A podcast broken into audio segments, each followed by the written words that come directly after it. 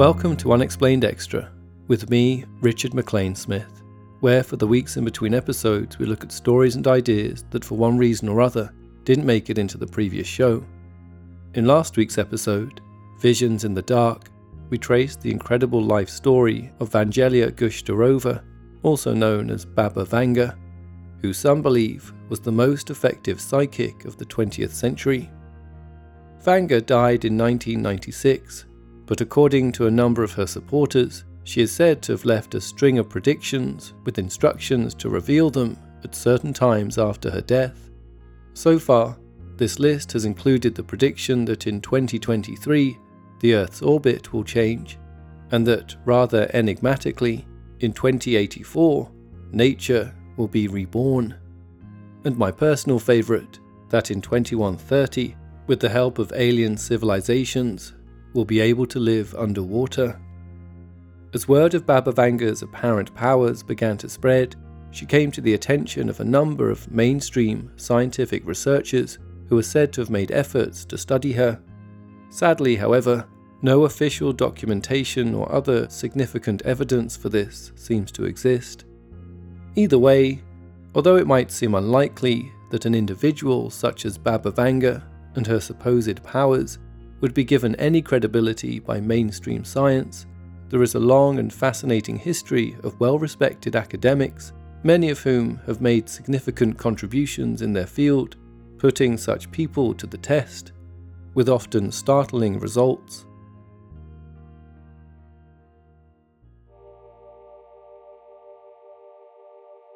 Of all the supposed paranormal powers that some believe humans could possess, None have proved more fascinating to scientific researchers than clairvoyance. In 1913, French physiologist Charles Richet won a Nobel Prize for Medicine for his work on immunology, specifically the way in which some people can often have lethal reactions when injected with an antigen. Richet coined the term anaphylaxis, still used today to describe this phenomenon. What is perhaps less known, however, is that Richet also spent a considerable part of his professional life studying the paranormal, in particular, the apparent clairvoyant skills of spiritualists, and is even credited with coining the term ectoplasm. Richet conducted a number of studies which he believed confirmed the existence of human extrasensory powers. When others attempted to replicate his studies, however, they were unable to draw the same conclusion. Richet is considered to be one of the first to attempt a formal mainstream science study of the apparent phenomenon of clairvoyance, but by the mid 20th century, such endeavours had become commonplace. In the late 1920s, botanist Joseph Banks Rhine brought the study of alleged psychic phenomena even further into the mainstream when he established a parapsychology lab at Duke University in North Carolina in the United States one of the most prestigious academic institutions in the world. Among Rhine's most famous subjects was Eileen Garrett, considered by some to be one of the most powerful clairvoyants to have ever lived. Garrett's reputation was cemented largely due to a series of experiments conducted by Rhine in which she was tasked with trying to guess the images printed on cards hidden in envelopes. Rhine claimed that Garrett was able to successfully guess the images at a rate far higher than chance, suggesting she did indeed have some kind of supernatural power. Much like with Charles Richet's experiments, however, subsequent efforts to replicate Garrett's seemingly positive results proved unsuccessful, with many later questioning the validity of Rhine's methods. Of all the scientists who have attempted to confirm the existence of psychical powers, however, none are perhaps more famous than Harold Puthoff and Russell Targ.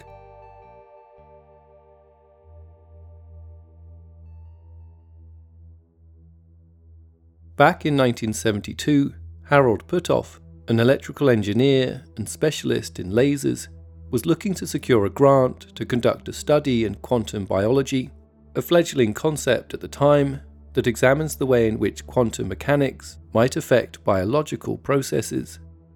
About the same time, he was introduced to a man named Ingo Swann, an artist based in New York who also claimed to have psychic abilities.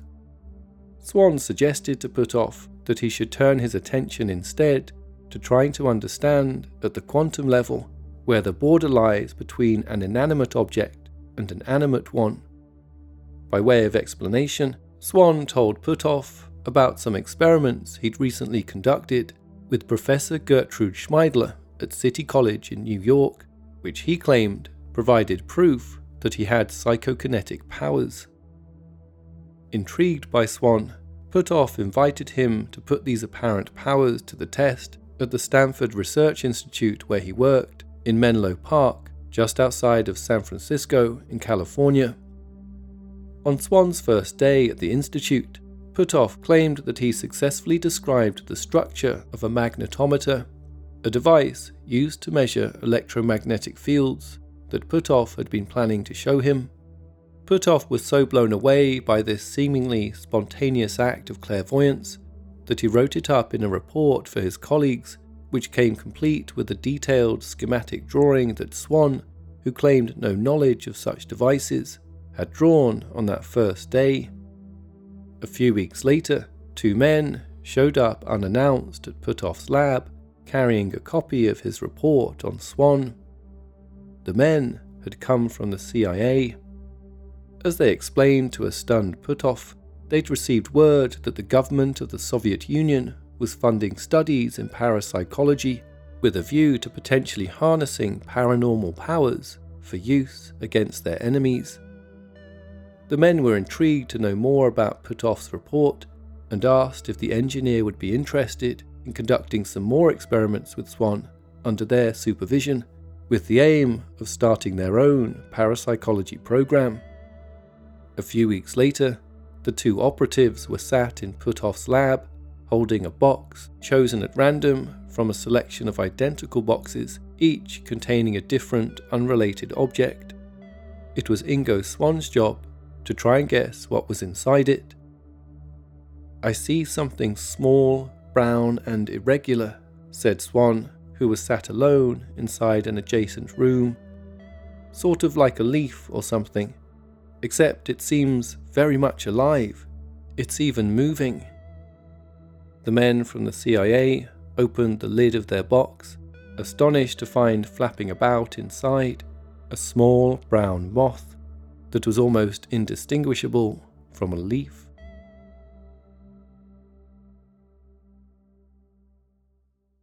We all deal with Sunday scaries, right? Sunday scaries are those, oh no, stressful, nervous, can't sleep, dreadful feelings that hit you on a Sunday evening when you think about the impending doom of work tomorrow, or school, or frankly just life. Unfortunately, you can feel that same pit in your stomach any day of the week. Sunday Scaries CBD gummies were made to defeat the crap life throws at us. These are the perfect CBD gummies for professionals on the grind super mums and dads, students, party animals, regretful drunk texters, and everyone in between.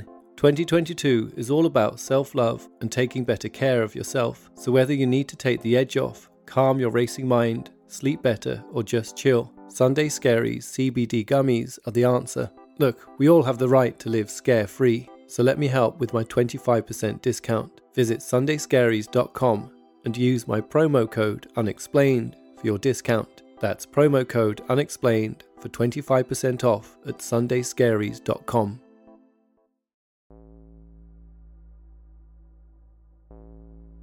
After the success of his initial experiments, Harold Puthoff secured funding from the CIA to complete an eight month pilot study to determine firstly if clairvoyance was genuinely possible, and secondly, if it was, could it be used against the United States as a tool for espionage?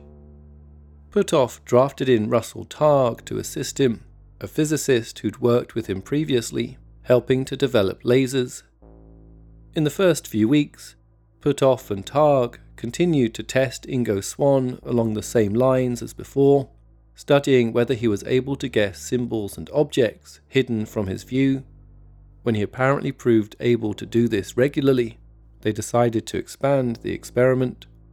In what became known as the Outbounder experiments, Puthoff would travel to one of six random locations within the San Francisco Bay Area, while back in the laboratory, Russell Targ would sit with Swann as he attempted to guess where Puthoff had gone.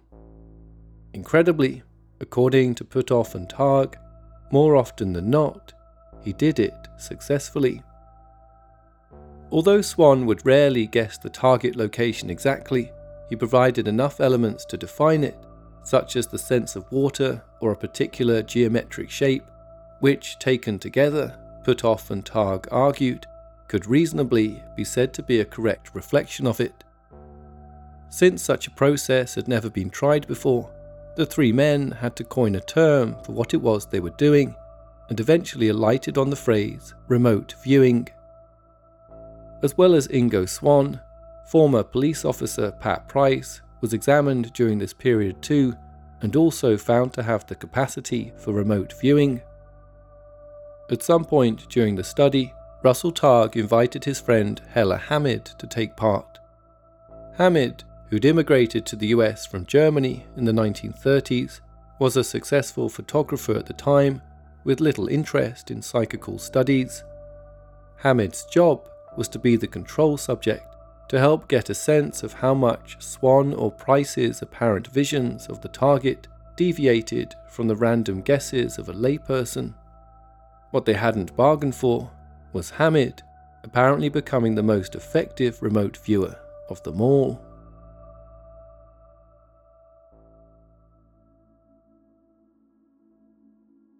For her first trial, Hammid was asked to enter a shielded room, then close her eyes and just say whatever came into her mind. As she sat, taking long, calm breaths, she claimed to see a series of squares within squares that got smaller and smaller, tapering off like a long path, disappearing into a central vanishing point. At the time, Harold Puthoff was standing at the entrance to a long pedestrian crossing with a chain link frame along the entirety of it that stretched out ahead of him and disappeared into a central vanishing point. In the first nine trials conducted with Hammid, she was judged to have seen the location in her mind without question in five of them, while the other four were judged to be only marginally less accurate. In 1977, Hammid and Ingo Swann were invited to take part in another experiment with Stephen Schwartz, a scientific researcher who was also fascinated by the possibilities of remote viewing. In collaboration with Puthoff and Targ and the Institute for Marine and Coastal Studies at the University of Southern California, Hammid and Swann were asked to locate an as yet undiscovered shipwreck that was thought to be located somewhere off the coast of California near Catalina Island. After separately being given an ocean map of the general area, both Hammid and Swann are said to have pinpointed a similar location within a hundred yards of each other. Both also provided details about what would be found there, including chains, pulleys, and the location of the ship's wheel, and most oddly of all, a large, rectangular block of stone. In June 1977, in what became known as Project Deep Quest, Hammid and Swann were taken down in a submarine named Taurus 1, where they guided its pilot to the precise location of the wreck. Sure enough, they also found the pulleys, chains, and ship's wheel sticking out of the seabed just as Hammid and Swann had predicted.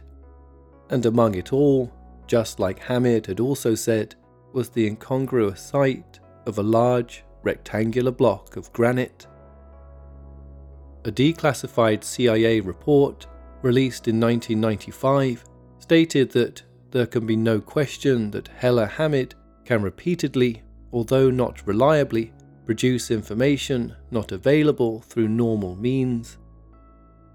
In 1978, having been sufficiently impressed by Harold Puthoff and Russell Targ's experiments at the Stanford Research Institute, the pair were invited by the CIA to lead a secret Defense Intelligence Agency program to determine the potential usage of psychic phenomena in real world military engagements. The program was called the Stargate Project and you can hear much more about it in the next season of Unexplained. For now, there are three more episodes of Season 6 still to come, along with their extras for you to enjoy. So, as ever, thank you for listening, and until next time.